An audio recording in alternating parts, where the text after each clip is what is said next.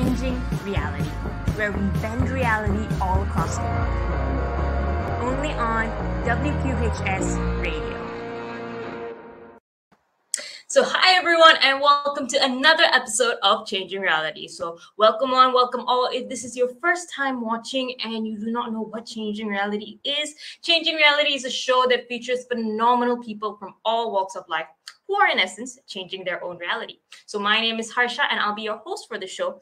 And throughout this show, you'll be hanging out as we interview amazing people from social change makers, entrepreneurs, business owners, to even artists, musicians, inspiring individuals, thought leaders, and many more from all across the world and many of whom you may have heard of from the Penn campus as well.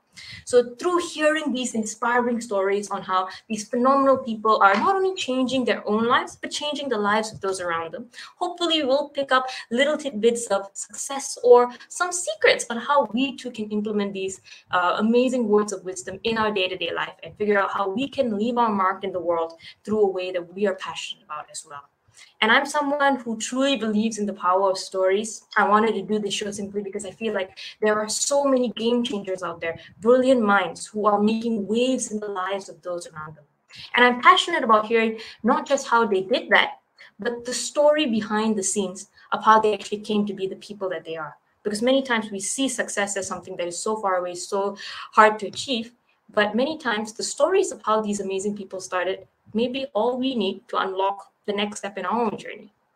And just to show you how passionate I am about the power of stories, I actually personally founded and run a youth movement back home um, in Malaysia, where I'm from, called Ascendance, which works with not just the Malaysian Ministry of Education, but organizations across 28 countries to help provide an alternative education platform for any student out there who wants to change their reality.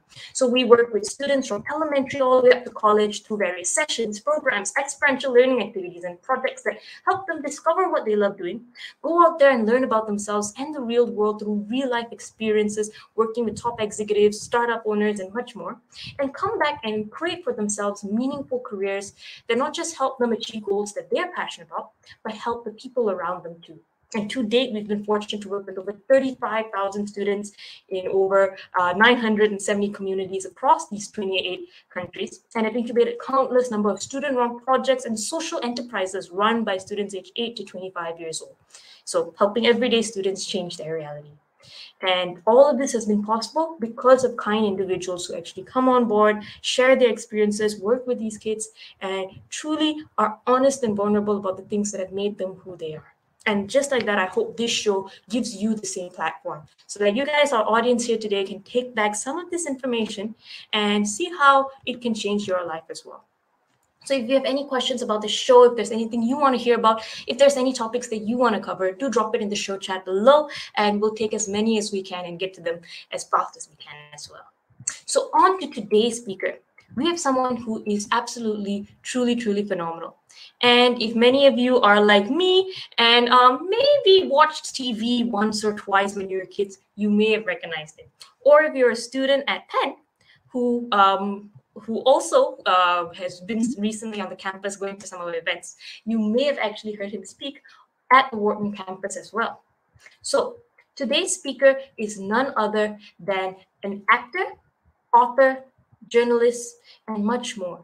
He's currently a financial news reporter for Insider, formerly Business Insider, covering Wall Street and investment banking culture.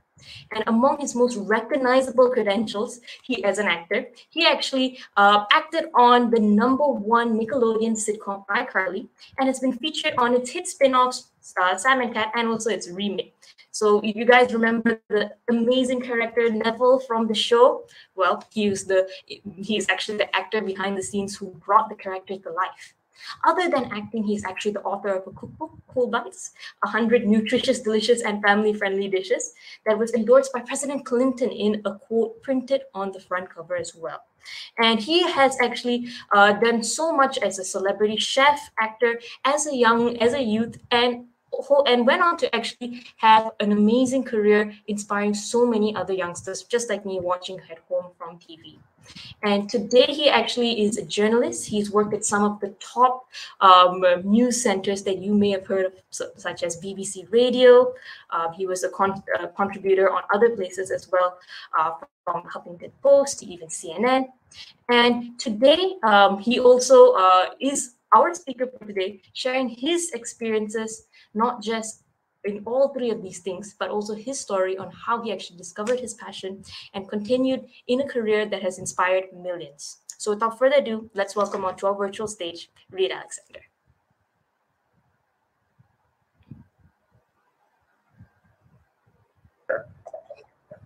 Hi oh, there. Hello. So how are you how are you so far? How's your morning? Like, did we interrupt an important day for you? Not at all. It's a pleasure to be here. Thank you so much, Harsha, for having me. It is a little bit after the Thanksgiving holiday, and I was able to see some family today. And I'm here in Palm Beach, Florida, where I've been spending the holiday. So I know that we're in different parts of the world. But no, it's good here, and I'm absolutely delighted to be with you today on the show. Thank you for having me on. Well, thank you so much for joining us. And you're someone who I think our audience is definitely familiar with. And you've been inspiring all of us since before, I think since we were kids. and one of the things that I think like like that I love the most about your journey and your story is that you started as a kid as well, like much younger than I think most of us did. So is it true that your acting career actually started when you were like eight years old? That is true. Yes, you have your facts correct. I can confirm. Yeah, when I was eight, I was very young. I was growing up in South Florida. My parents were lawyers, so nothing to do with the entertainment industry. But I, knew I yeah. yeah, exactly. But I knew that I wanted to be on a stage. I always had a passion for doing school plays, and I went to this school called Pinecrest School in Boca Raton, and we had a really great drama program. And you know, it was just it really spoke to me. I enjoyed it. I felt like that was my calling, and I convinced my parents to give me a chance, and they were kind enough to support me in that effort. And from age eight to age 18 or even 19, honestly, my freshman year in college, I was acting. So 11 years of my life. But yes, it did start when I was very, very young.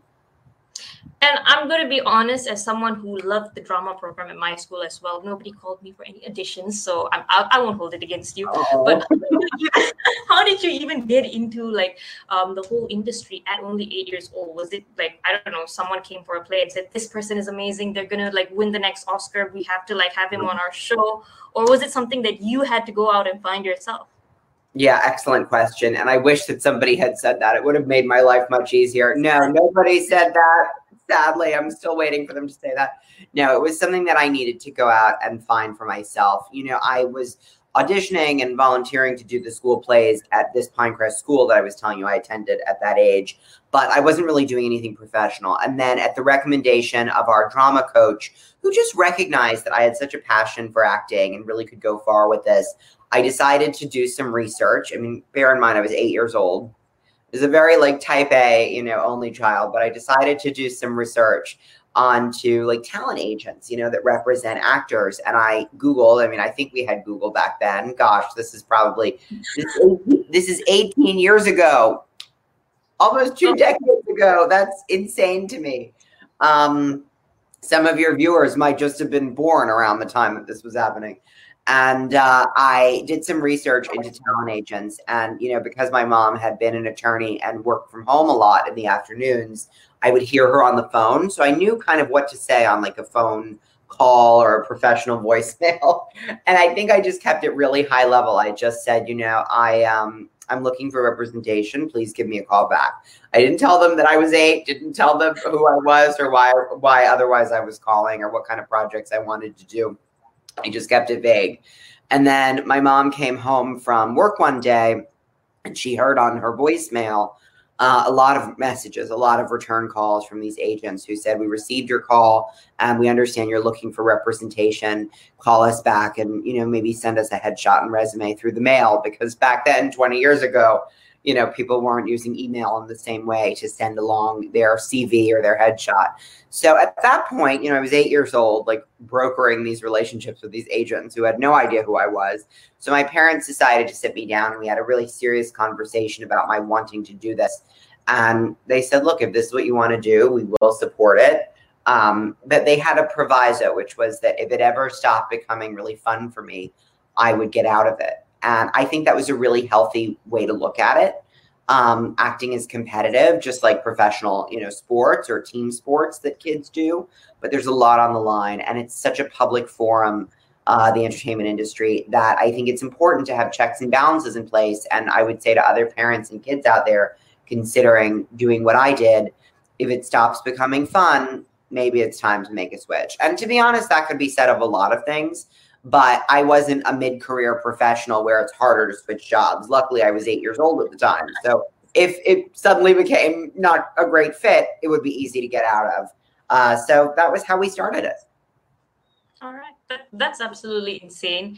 And I no, I'm just saying, like right off the top. I know. Listen, I, I I don't disagree with that statement. and and but I love the way that that your parents like like receive the news, and I love that condition. If it's not absolutely amazing and fun, stop doing it. I think that's amazing, and I, and I hope that I get a lot more voicemails from let from eight year olds who want to do amazing things, and I hope that eight year olds out there are motivated, or however old you are, to go out there and actually just take that first step. And you actually end up like pretty successful like like doing like like looking for representation. You started i think even then like appearing on short films tv movies and you even landed a role on i think a very popular show will and grace. Yeah, and right. there you even were nominated for awards. You even received an award all of this i think as a very young kid how was it like going from a normal child I, will use the word normal if you were at one point and not incredibly successful since then but anyway from a normal child to someone suddenly thrown into kind of like the spotlight and all of this fame and glory kind of like cropping up at, at such a young age? First of all you're very kind harsha thank you. Um, Okay, so what I would say in reaction to that is um, the question is, what's it like going from kind of a normal life to, you know, then being in the public eye? Um, you know, I guess I've been really lucky because everyone who's followed me is really sticking with me at this point in time for my current work and what I do as myself, you know, because I've been out of acting for some years. And of course, we'll talk about it. And I returned this year to iCarly for the revival of the show. Uh, but really, aside from doing that, I had you know, been very clear that I wanted to pursue a new path, which was journalism, and that's what I'm doing now. So I've been doing that for about five years, and everybody who's stuck with me over that five years, I think, is really stuck with me because they've been generous enough with their time to support my present work as a reporter.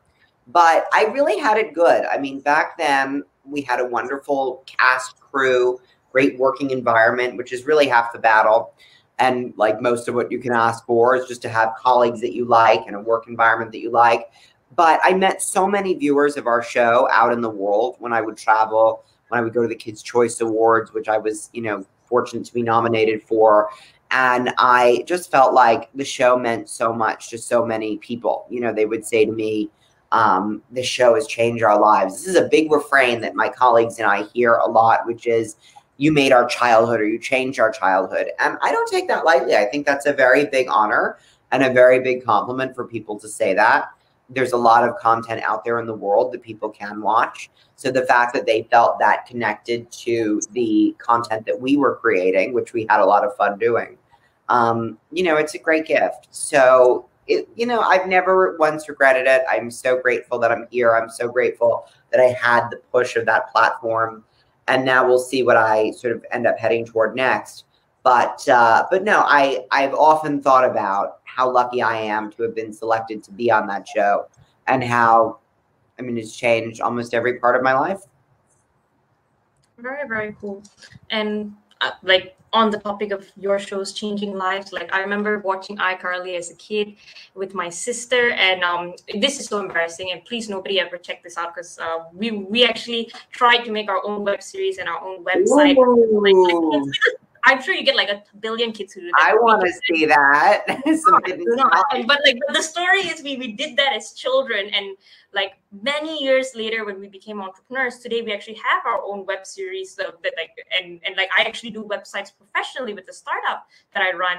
And like i just thought back like like a few days ago when when i was thinking of icarly and i was like gosh those seeds were planted from that one show that we used to watch. And it's in a way without me even knowing defined my whole career ever since then and I still make references even when my website work, when we do fast simple websites, I, I always say I tried to make a website when I was a kid, and this was this like this this this kind of stuff, and I realized all of that actually came from iCarly. So uh, very embarrassing. Nobody ever googled that up, but um, I, I know what I'm doing when we finish up this interview. I'm checking it out. No, no. What I, I what I would say is, I think you're really onto something, which is the show had tremendous success in the years that it was on the air. And if you think about it, it debuted in 2007. It's now 2021. That's 14 years ago, which is mind blowing. You're making me feel old. Oh gosh, but okay. Uh, how do you think I feel? Um, you know, it's it's now been um, about half of my life, not quite, because I'm going to be 27 in a few weeks. When I'm 28, I guess that'll have been more half my life. But the point being that um, you know the show I think was so successful because it was empowering to people, young people, in that they could have their own platform and their own voice. I mean, about Carly, Sam, and Freddie went from anonymity, right? They were just kids in Seattle really, I mean, in the show, not the actors. I mean, obviously they were out there doing things. I'm talking about the characters. Carly, Sam, and Freddie were ordinary kids. And then they created this web show and suddenly they became a household name and had this big platform. So at that time, it was a really cutting edge idea. And I do think it said to a lot of young people, you can have a voice on your own, you can take it for yourself without it being given to you. And I would never compare a TV sitcom to social movements of a generation. But if you look at the social movements that have defined this generation of young people, they've been very much driven by active members of the Gen Z community who are speaking up and speaking out and saying they're going to take back their own voice. And, you know, 30 years ago, 40 years ago, that might have been more difficult. But now it's easy to do by starting an online platform like the kids on iCarly did. And I also think the show was kind of ahead of its time because now think about what kids are doing. They're on TikTok, they're on Instagram. Really, no, I really mean this. No, they're making videos. You know, they're producing videos, they're producing content. Five years ago, it was YouTubers who had a web show. iCarly planted the flag first, right? It was like cap the game of capture the flag. They captured the flag first in the civic conversation around young people having a digital presence. And 14 years later, that's where the civic conversation is. Young people online creating their own presence on social media. So I do think that part of the success of the show was that we got there first. And yes, the writing was really sharp and the acting was good, but we also dominated the civic conversation in that day because prior to our show, I don't think the idea of kids having a web show was like a household concept. And then, you know, a few seasons in, it was. You are absolutely right. And I think a lot of people who are using the, the online world is kind of like a platform for their own shows for their own messages. Even this show like oh gosh inception moment. But like it but i think all of it like was in a way kind of like reflective to the fact that we all grew up seeing that this was possible. And it was and then that seed kind of got planted in all of us. That so you're 100% right on that. You also during the time that you were on the show had your own platform talking i think yeah. about healthy living um, or healthy and nutritious cooking as well. You have you're an author of a book you had um, a platform called KewlBites as well. So how did that come about, and how did you even like kind of like meander into something that was your own, something that you were passionate about, and actually went on to be extremely successful. I think even your book was um uh, like endorsed by uh, President Clinton. Um, it's gotten so much traction, and I think it's definitely helped people think about um, things like especially kids like healthy food that they would have never thought of before so how did that even begin and were you also inspired by iCarly i've got to ask you know uh, yes and no. That's a good question. I think I was in so far as I could have my own, you know, vehicle and platform, which was sort of the message of iCarly, but I was mostly doing it as a blogger and less so as like a videographer or having a video platform. I mean, we definitely did video and what I ended up doing a lot was mostly going on TV news shows during those years. So, you know, to give people context from 2009 to I guess 2014 or 15, about five or six years, I was very much in the food space. This is before I went into journalism, what I do now. So I guess I've had three chapters of my life. There was a big chapter dedicated to acting. And during the time I was acting, part of that was devoted to food and lifestyle. And then since then, um, it's been journalism. But what I would say is that, you know, I created this food platform, this food website where I was sharing recipes. And originally, the reason it started was because I was living in California and I was going to online high school. And if I wasn't on set working with friends, I was usually home or just kind of hanging out with friends. But I'll be honest, like I had moved to LA. I didn't really have a huge life there in the beginning. It took time to get settled. So one of the things that I did was to cook. And um, I turned to food as a way to be in the kitchen, make recipes, you know, be creative, explore. And um, I was I was probably 13 or 14 at the time when I was starting this. So it was mostly my parents being taste testers. But I always really liked cooking. And when I had been in school, I had watched the Food Network just for entertainment and found it to be like watching like friends on TV, you know, just close friends that were making delicious things I wanted to try. So I decided to spend more time tinkering in the kitchen. And the result was I started this website where I shared healthy recipes that I was creating, really clean, really nutritious, but they were easy and they were affordable. And the reason I started it was because it had helped me to kind of take control of what I was eating. And I thought, you know, there's a lot of other young people out there who could benefit from this kind of material. So I started this really simple blog. I mean, it was nothing fancy when I started, and it was like just recipes. And within weeks, it started getting so much attention. I was thinking, why? And I realized it's like with journalism, when a story really blows up that we produce on the site, you know, because I work for Insider now, sometimes we have stories that are mega successful. What it means is we've tapped into something that is like going on in the civic conversation, something people are thinking about, something they're talking about. We've identified an area of tension that's on their mind. And we've done our job as journalists, which is to be heat seekers and to figure out where's the heat and then go in there and write a story. So it was sort of a similar phenomenon with this food platform with KewlBites. I think it blew up because people out there, it was at a time where it was the late 2000s and people recognized we had a big problem with childhood nutrition in this country and people needed resources where they could turn to as kids and parents to get healthy information. And what set my platform apart was it was from the perspective of a kid like them. So I'm happy to kind of tell you what happened next. But to summarize, I started this food blog and it really, really worked.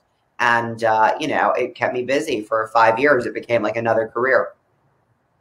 Okay, you can't just say, I would love to tell you what happens next and then not tell us what happens next because um, and again, I think you're someone who probably should be split into three and have three separate interviews. But no, I'm, I'm, just saying, it's like three very distinct careers. Like like did you just pull out of a hat the three most random things and said, you know what, I'm gonna like use my life to connect these things. But anyway, um, absolutely amazing, and I think you definitely went on to have success as someone in this space of healthy nutrition as well. You were an ambassador for, I think, um, then the then First Lady Michelle Obama's um, program that actually um, emphasized or kind of like like brought awareness to this uh, topic as well how is it like now doing something a little bit different um, as you kind of like got a little bit older as you were starting to kind of like move into college and all of that and or at least high school in a way and like um, now be someone who people looked up to and people look to for um, like not just on the show as like an actor but as an activist at that point when I was, you know, doing my food side? Yeah, no, excellent question. You're right. So I did partner with the Clinton Foundation and with the First Lady, Michelle Obama, who at the time was running her Let's Move campaign. And these organizations were really champions of healthy living for young people. And what happened next that I was sort of teasing was just, you know, because of the enthusiasm around the site, I started going on television all the time as me. You know, instead of going on as an actor playing Nevel, it was really my first opportunity to do a lot of live television and news, particularly. I was going on the news as myself. So I would go on CNN or the Today Show, BBC uh, London Radio, where I went on to be a contributor.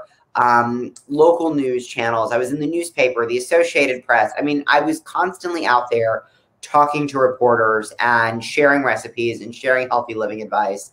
And I was very proud to have done that. Uh, I did it for five years. I probably went on live television, you know, a hundred times, and eventually became really comfortable in front of a camera as myself. Whereas before, I kind of had a shield. I was my character when I would go in front of the camera. It wasn't necessarily me. I was going on as a different person. But now I didn't have that shield. I was just going on and being vulnerable and talking about my own story. And I found it really connected with people. I heard from a lot of people who would write me, email me, young people particularly, that they were trying the recipes. It was really cool. It was like founding, it was probably the closest I've come to starting some sort of movement. Um, but I gave it my all. It was just my, you know, everyday focus. I traveled this country. I spoke at schools. It was a terribly exciting time. And um, and then, you know, from there, I think I recognized that journalism was what I wanted to do. So we'll get into that. But to answer your question, I think there's a new responsibility that comes with being yourself. Um, you know, as an actor, we play parts that are written for us. So there's a huge element that we have to bring to the part to bring the words off of the page and bring them to life. And we have to be able to partner with the writers because we also have a view on what we think the character can and should be. It doesn't mean that we're right. You know, the writers are going to ultimately make the decision. But we have a sense of I'm playing this person, I'm saying the words, I'm the closest person to this person because Nevel is me, right? So I need to be able to speak up and say to my producers and say to my creator, you know, I think the part should be like this, or I think that line is wrong like let's tweak this a little bit because you know that's coming out of you but you're still not yourself you know like people only see you playing the character. When you do become yourself you know there's a great sense of responsibility i think that comes with that because people are now associating with you for you and you do hope that you're putting out a positive message in the world. You know we need more positive messaging going on. We need more responsible leadership. And i knew that young people would associate with the show and probably with me because I was talking about issues that were salient to them. So I just really tried to put out the best material I could and exemplify what I thought was a good way of leadership and a good way of being for that generation and never take it for granted. I would meet so many of them and I still do. I meet so many viewers. I mean, you wouldn't believe. And I just really try, even though I'm in a new career entirely, to be as grateful as I can be and to exemplify as good and trustworthy leadership as I can be um, and hopefully be aspirational for people because there's so many people that I aspire to and that have been mentors to me and that I look up to. So because they exemplify those good values and I look up to them, I want to do the same for other people. Absolutely phenomenal. And I'll get back to asking the question on journalism and I think the whole third chapter of your life shortly. But pausing here for a moment, I think there's one question that I really want to know because it shocked me very much, which is how do you stay so humble and so grounded? I mean like you like you, like you seem like an actual human person with a lot of like things that you want which which i feel sometimes we don't see when we when we see on tv we see people who are larger than life. And then you actually have taken all of the success that you've had and use it as a platform for good for actually going out there and doing your part in changing the world. And you do it with so much humility so much passion and I think that's something that anyone who in this generation who aspires to achieve something hopes to be able to do. But at the same time, we also see many people who burn out being in the public eye, or they don't actually uh, maybe have the right environment, or like they are unable to to kind of like keep their feet on the ground, or they get lost in themselves. And we see this in at a small scale on a day to day basis with many people struggling with mental health. We see this on a larger scale, and oh, yeah. you somehow navigated that amazingly, and today give back to the community what's your secret in a sense? That is very nice of you to say. Thank you. Um, well, first of all, I mean, I truly appreciate what you're saying. I think what I would say is what I do now is such a human job. You know, I, as a journalist, have had to take on the mantle of living a life where my function is to observe and to highlight, by definition, other people's stories. So my whole way of being is almost centered around what other people are doing, if that makes sense. And then finding what I think is salient. I mean, there's a great deal of me involved in this equation because I'm choosing what I think is important to put in front of readers, but inherently, I'm not writing a script or coming up with a world as I see it. My job is to immerse myself in other people's existences. So if I wasn't incredibly fascinated by what other people were doing, I'd probably not be very successful at what I do. So I think by definition, you need to go into that with a really like non-selfish mind, if that makes sense, you know, because that's the whole job. Um, the other thing is, I mean, I've spent a lot of time in my life researching and writing about mental health. Uh, right now, I'm a Wall Street reporter, as you pointed out. But prior to that, I was covering mental health. I was on the mental health beat. And I spent a lot of time talking to mental health counselors, clinicians, uh, doing research, reading. I mean, I would read like uh, cognitive behavioral health manuals, dialectical behavioral health manuals. I'd watch videos because that's what I needed to do to be successful. And along the way, I really learned about the human psyche and kind of the psychological like mentality of a lot of people. And it made me certainly, I think, have a stronger emotional intelligence quotient, you know, EQ.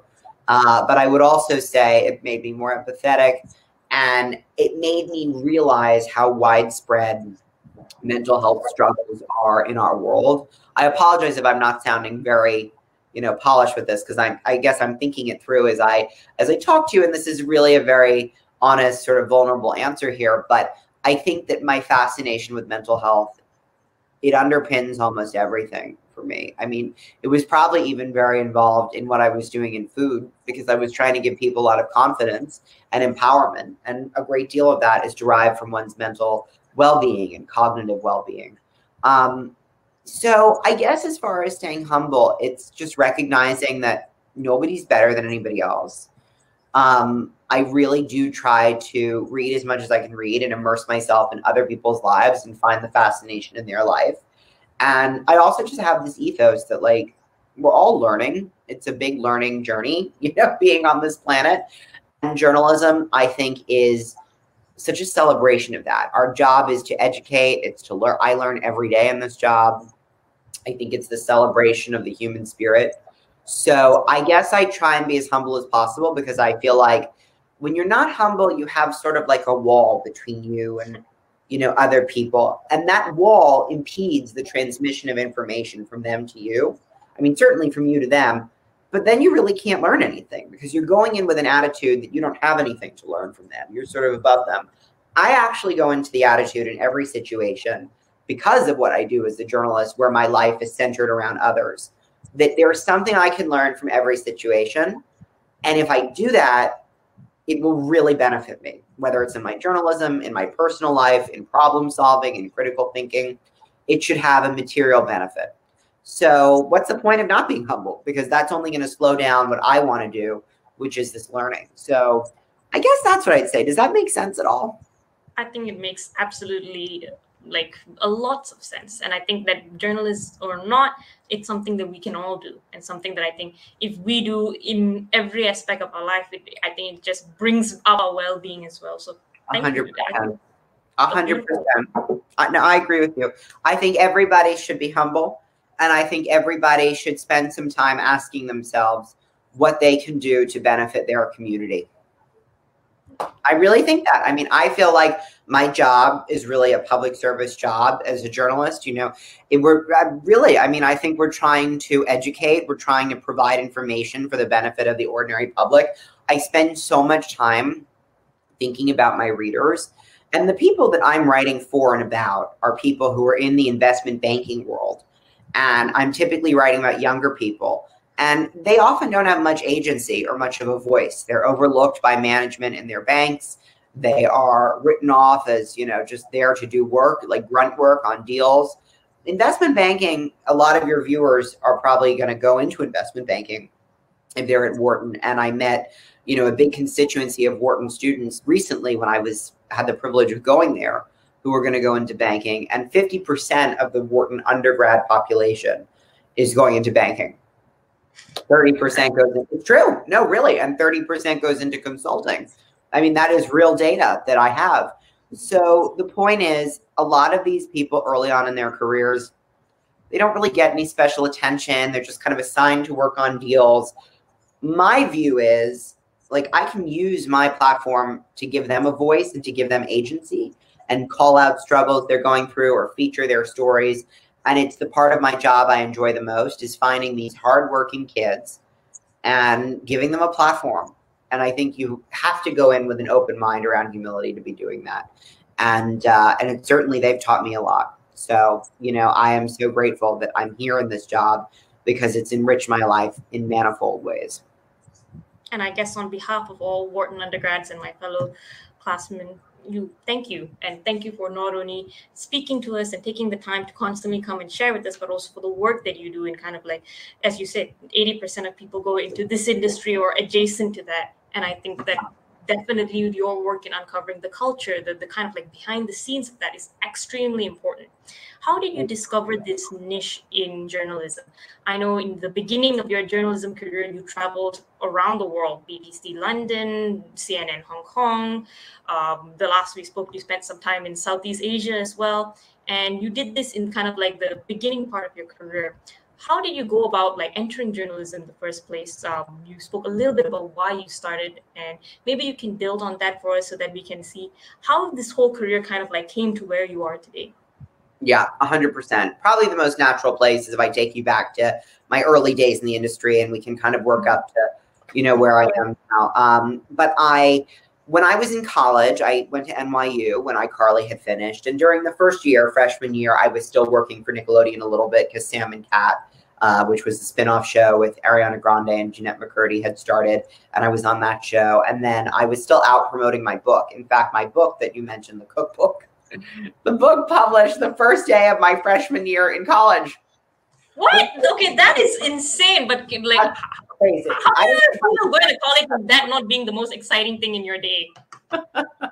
it was nuts. I mean, it was kind of difficult because my first semester, I really wasn't there. I would try and go when I could, but luckily NYU was really flexible with me. Um, and I was able to travel widely in my first semester so that I could be on the book tour. And that was great. But what I would say was, I really wanted to be a student and I wanted to be there because my high school years were done on the show and I was filming the show. So I wasn't really in a classroom with young people. I was with my classmates uh, who were on set, right? Like the other actors, we were all studying together and then we were castmates.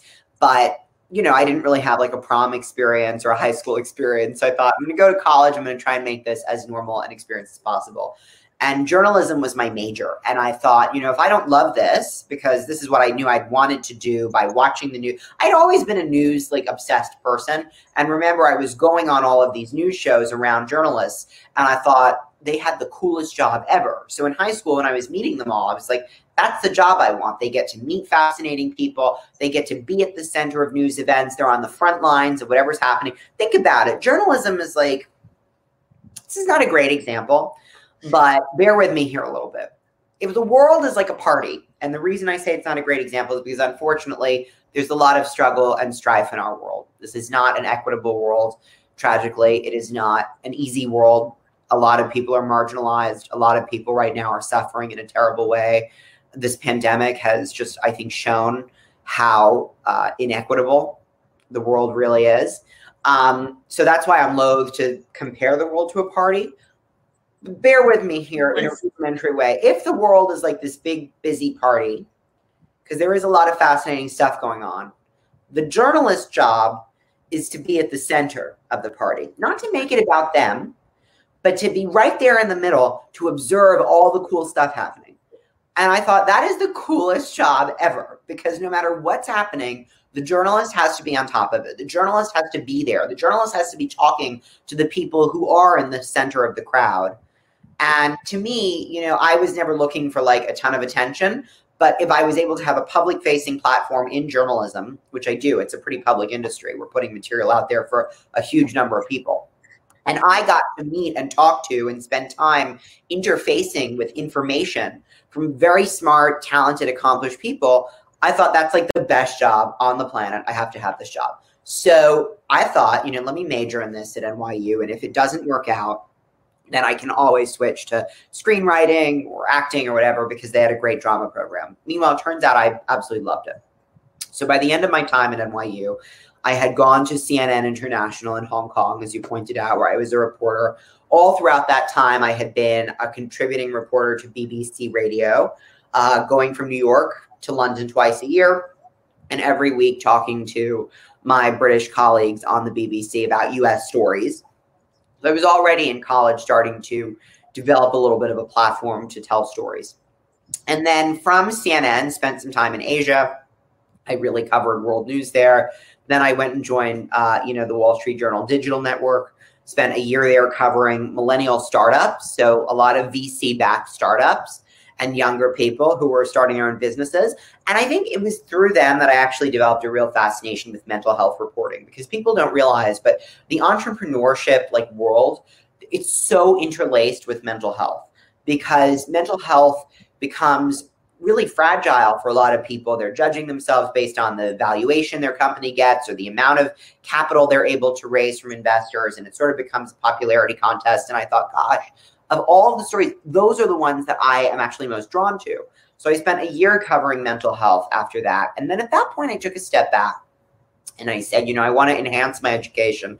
I went to Columbia University for my master's in journalism. And then last summer, I joined Insider so I'll stop there.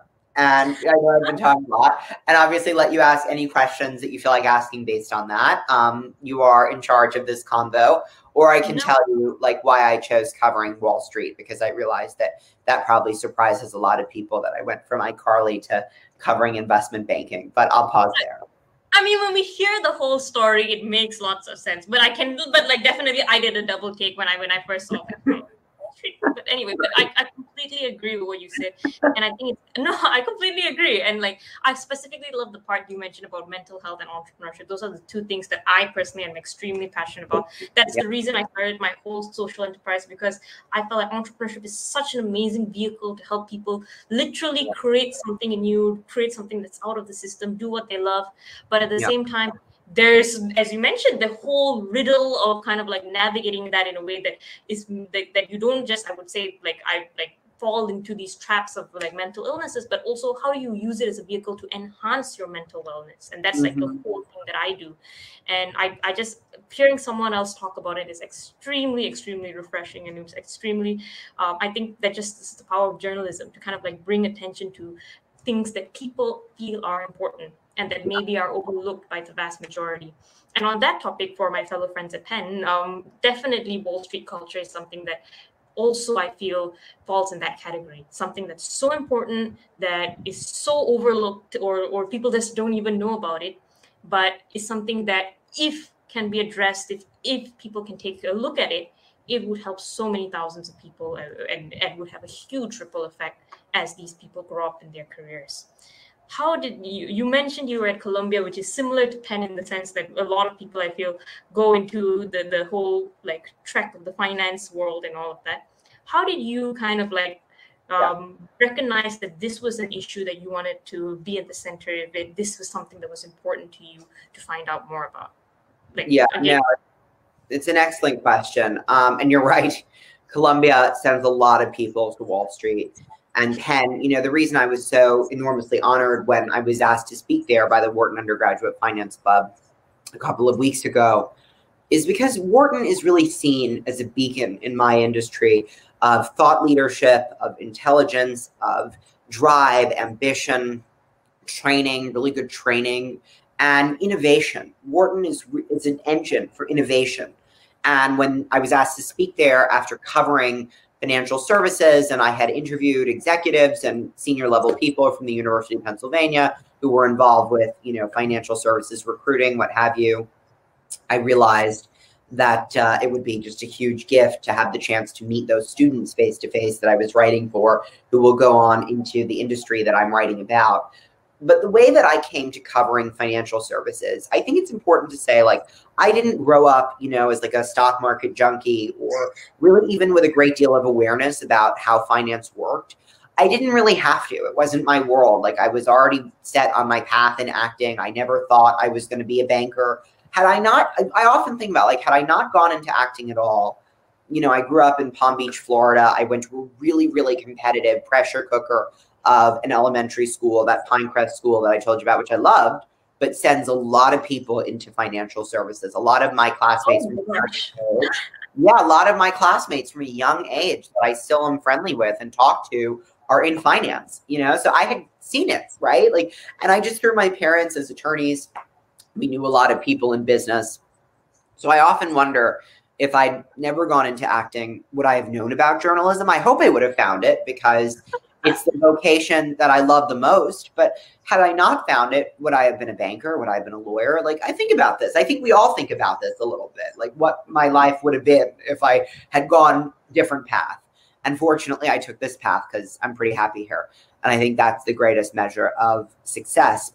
But I had gone to NYU, I had gone to Columbia, and I did have so many friends who were going into finance. And I knew that I didn't want to cover acting. I think like a lot of people might think if I was a reporter and then I had been in popular culture and left pop culture behind, that maybe I would cover pop culture and then I would cover actors or cover directors. And I'll be honest, like I do think that would be fun. You know, I think that would be an interesting career. I have friends that do that and they're very, very good friends of mine but I always was drawn more to like hard news, you know, industry or breaking news, or to be honest, you know, war, like significant trauma. I covered a lot, not because I find that like a rush, because I, I find it so important that it's like it's something you have to do it. I, I feel like if I don't do it, who's going to do it? So I covered the Parkland shooting a lot when I was at Columbia and before when I was at Dow Jones. Uh, and there was a big movement that came out of that, the March for Our Lives movement to try and regulate gun control in America. So none of this was finance related. But when I was in graduate school, I had a chance to choose any topic I wanted to report on when I graduated because I was going to take a job out of Columbia in a newsroom somewhere. And I was able to choose where did I want to apply and what did I want that job to look like. And to me, the job that I was really drawn to was in digital writing. And Insider was clearly the company that I wanted to be at because I had read Insider. I was in Insider. This is so funny. 10 years ago, they did a really awesome piece called like A Day in the Life. They still have that series, A Day in the Life of just whomever. And they did one on me. You know, so for the past decade, I've known about Insider and I've loved Insider. So I wanted to be there. And one of Insider's original sections was their finance section. And I thought it was really smart.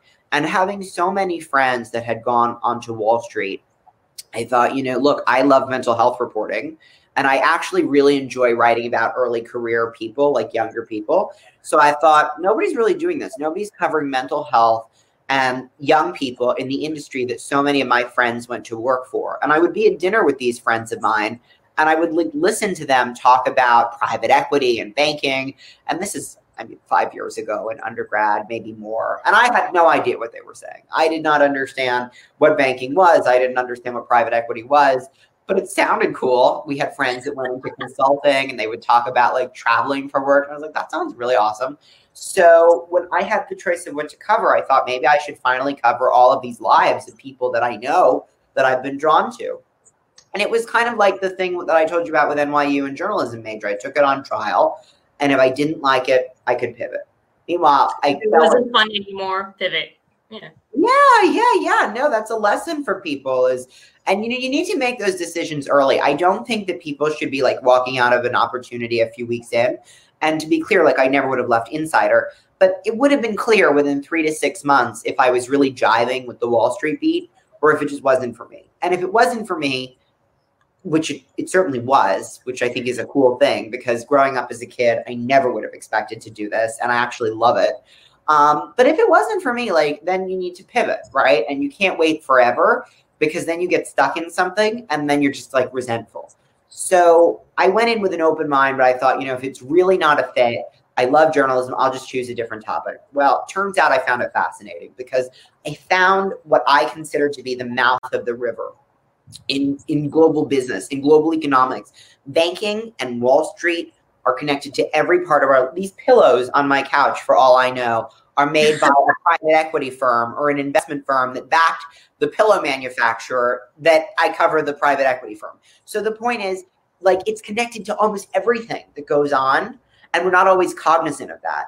But I also thought there was a huge opportunity. There was a lot of white space, so to speak, to cover diverse, cool young people who were making a difference in financial services or their mental health related stories and put that on blast and say, let's have a conversation about mental health in banking or about mental health in consulting and financial services.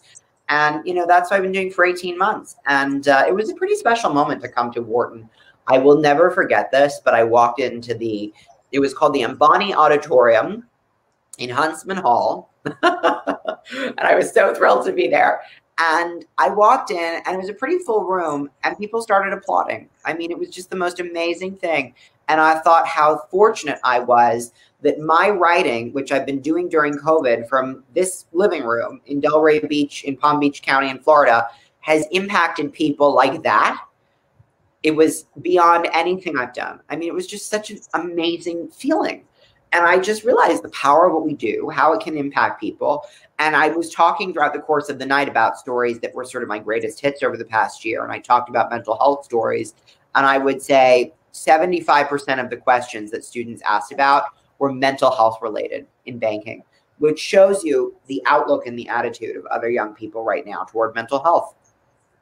Yeah. And I think one of the things that I've learned at Penn is that um, yes, everyone is headed towards this industry, but as you mentioned, mental health is still something that I feel is very innate to almost every Gen Z out there right now and it's something that we want to champion we want for ourselves we want for others. And i think for you coming like like into this space which i know so many people who are passionate about who, who love this but often nobody talks about the mental health in there. I think that you really fill that niche of like what people want to know about at least at wharton and penn. So thank you.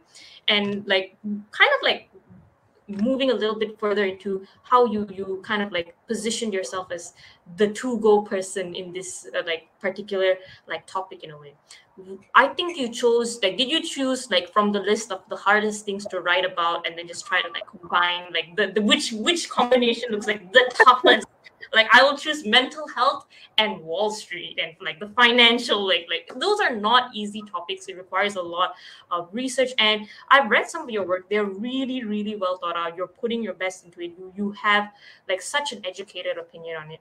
How do you even go about learning all of these things um, as someone who did not particularly major in finance and all of that, and then like is someone who's so strong in this topic in a sense and today actually is so well versed in it i mean as someone who came into Penn not knowing anything about like finance and um, like investment banking world. And then just from the conversations you have with people who are in those majors, I, I sometimes lose my brains and feel like they're being melted and are slowly dripping off the floor.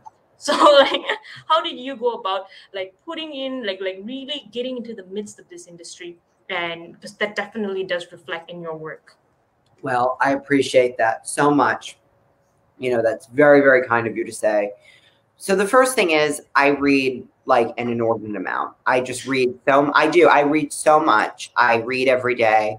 You know, I force myself to read even when I don't want to read because I'm it's that learning. I'm learning about not just a topic, but I also read to interrogate how journalists tell stories. How do they put it together? How do they choose the intro? What, you know, how do they frame this issue?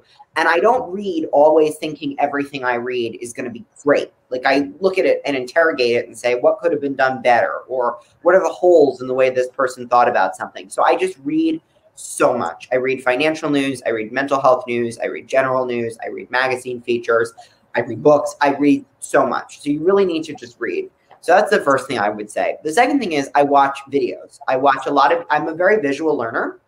So I watch a lot of videos on YouTube about financial concepts. When I started out covering finance, I really didn't have a huge like lexicon or vocabulary for a lot of the terms. So I would hear a term and think, okay, I need to understand what that is. And I would go and watch a video and read something and try and do both so I could fully understand it. And I would teach myself. And I'm sure, like, you know, people don't always use those tools in college, but I remember my undergrad days, we used videos, we read things, we read news articles. That's how you learn. So I'm trying to replicate that. So I read and I watch videos. I would say these are very difficult topics. You know, mental health in and of itself is a hard topic, but in some sense, it's everywhere because every person on the planet has their own mental health experience. Not everybody on the planet has a banking related experience. So I need to find those constituencies where those experiences are. The other thing to remember is financial services is an industry that's very guarded.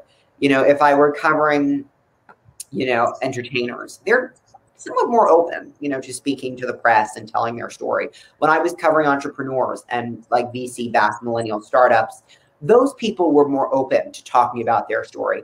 Financial services, not so. They're more guarded you know, there's not a huge benefit to them all the time to be talking to the press.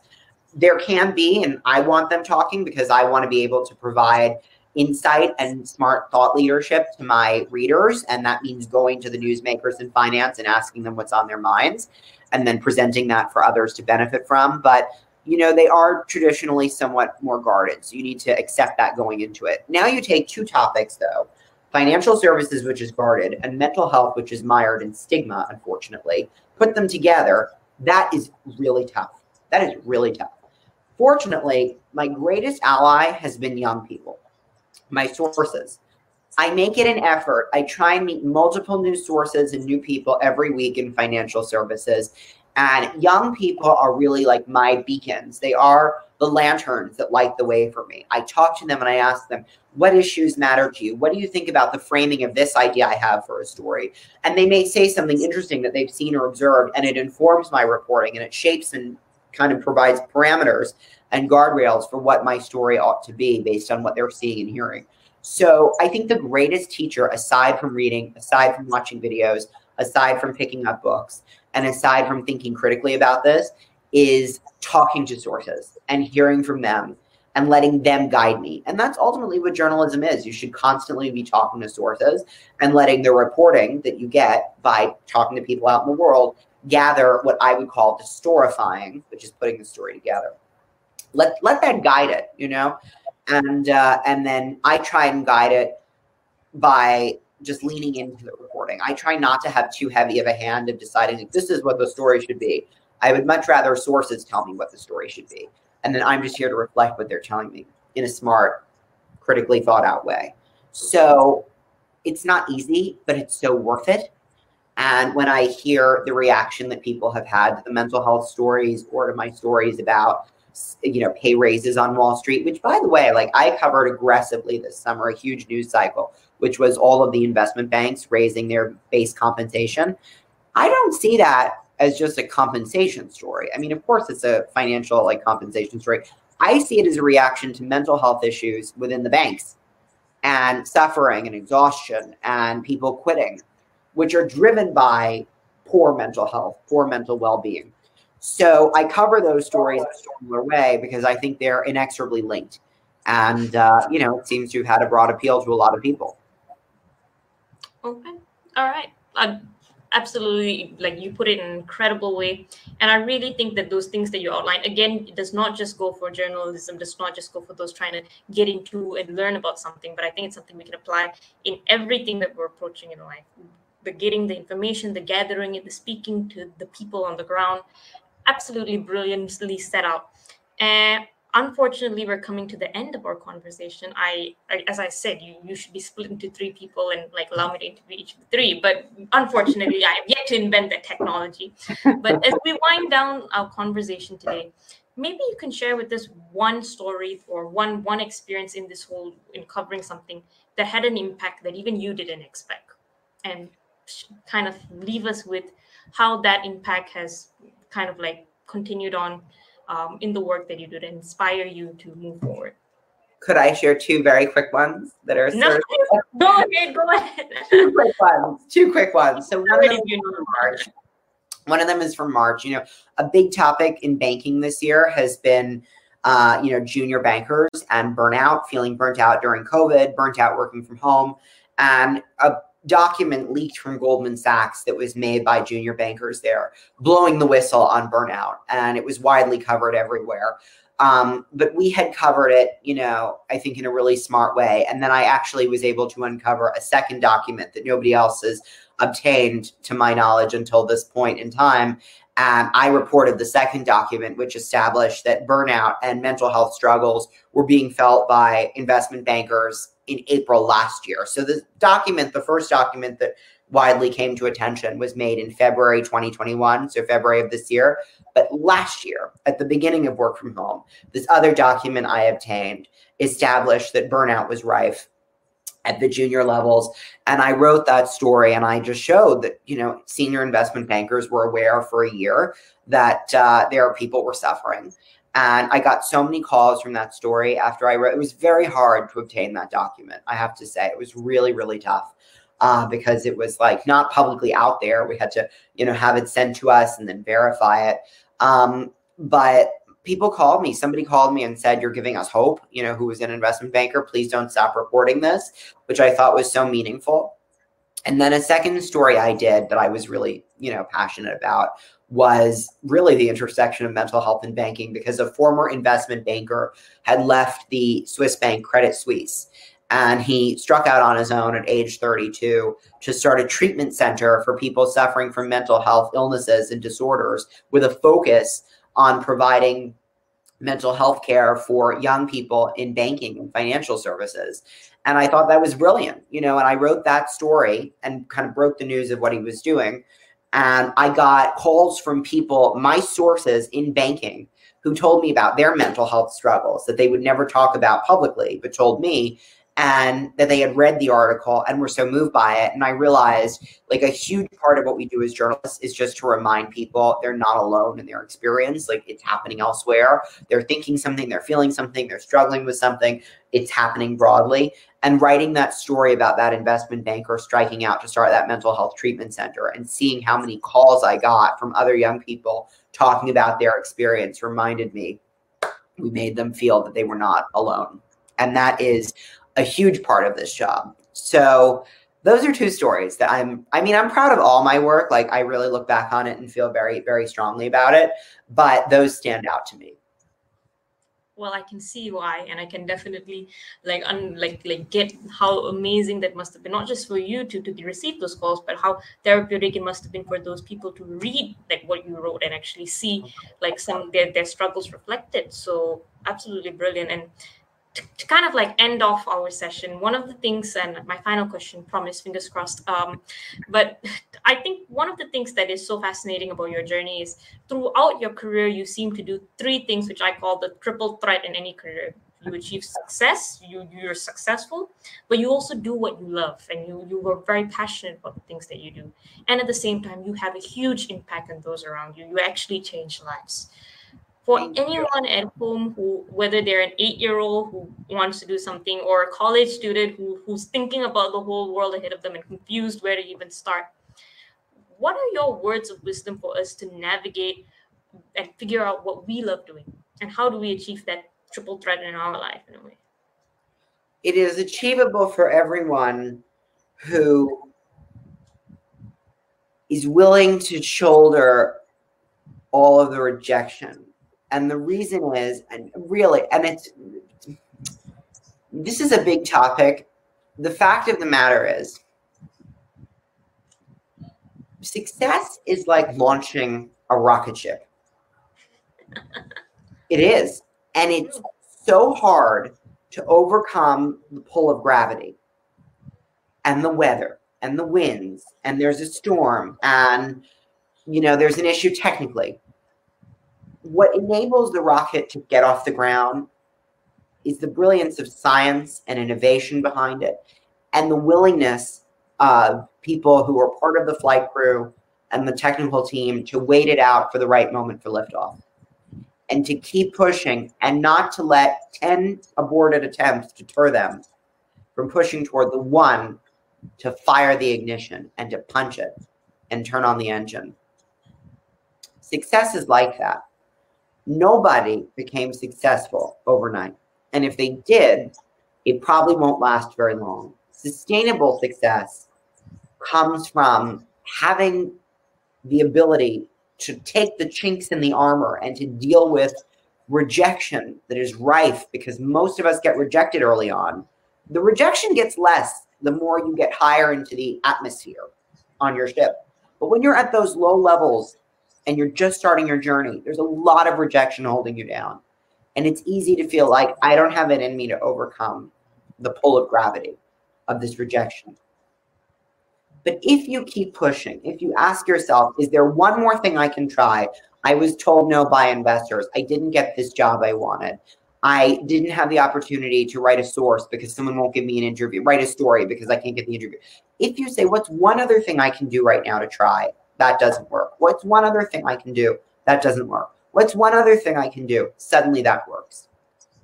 I promise you that rocket ship for almost everybody makes it into the upper atmosphere. It might not blast out of the galaxy, but it certainly gives you enough success that you will look down from the stratosphere and see a beautiful view beneath you and say, Look what I accomplished. I really made it into the stars. I reached the constellations. But that only comes from being willing to overcome the pull of gravity by being able to handle rejection and keep pushing forward and not just handle rejection and say they were wrong. Ask yourself, I don't agree that they rejected me and that was the right decision, but what can I learn from it? Because you will become a savvier pilot of your rocket ship by interrogating what you can learn from each experience and then readjusting your path of flight. And that's how you'll reach the stratosphere. I, I believe that in my core. It's always served me well. And I face plenty of setbacks. And then I say, what's one more thing I can do? What's one more thing I can do? And eventually something works. But you have to have the stamina to keep doing it. And you have to be willing to know that you're like you need to also be looking down the road. There was an interesting quote in a movie I really like called Shang-Chi. I don't know if you saw the new movie Shang-Chi. It's an awesome movie. It's a really awesome movie. And you know, the um the other character, I can't recall her name, who's played by Awkwafina, who's just incredibly talented, is like learning to shoot bow and arrow. And this woman says to her, if you aim at nothing, you hit nothing. And it's true. A lot of people are just kind of like wondering about, you know? You need to be aiming at something and know that many of your arrows won't hit. It's a similar principle with like the rocket. You need to be aiming for the stratosphere, but also be willing to kind of be creative in how you get there. But you need to be looking up. So those are some things I would say. And I think that is what will benefit people if they follow that advice. That was a beautiful analogy. And I think listening to your whole journey, listening to kind of like that to top it off, you have definitely inspired me at the very least, and I'm definitely sure our audience feels the same way. So thank, thank you so you. much. You you have been an absolute joy to talk to, and this has honestly been one of my favorite conversations and my favorite interviews to date. So thank you so much for being on the show, and we really appreciate not just you being here, but everything that you've done for the Wharton community, the Penn community as well, and for the larger world in sharing these stories. So I thank hope you enjoyed today's conversation as well. I had a blast. I think you had amazing questions. Such a privilege to be asked to be on Changing Reality. And I'm a fan. I cannot wait to see whom you interview next. And you are a rock star. So thank you for the confidence in having me on today. Well, thank you so much. And to our audience today, thank you guys for watching. This has been Changing Reality with the amazing Reed Alexander. And if you guys like today's show, remember we're on on Thursdays at 10 p.m. ET. Uh, and see you guys next time. So this is Harsha signing off. Bye. You're listening to Changing Reality. Changing Reality, where we bend reality all across the world. Only on WQHS Radio.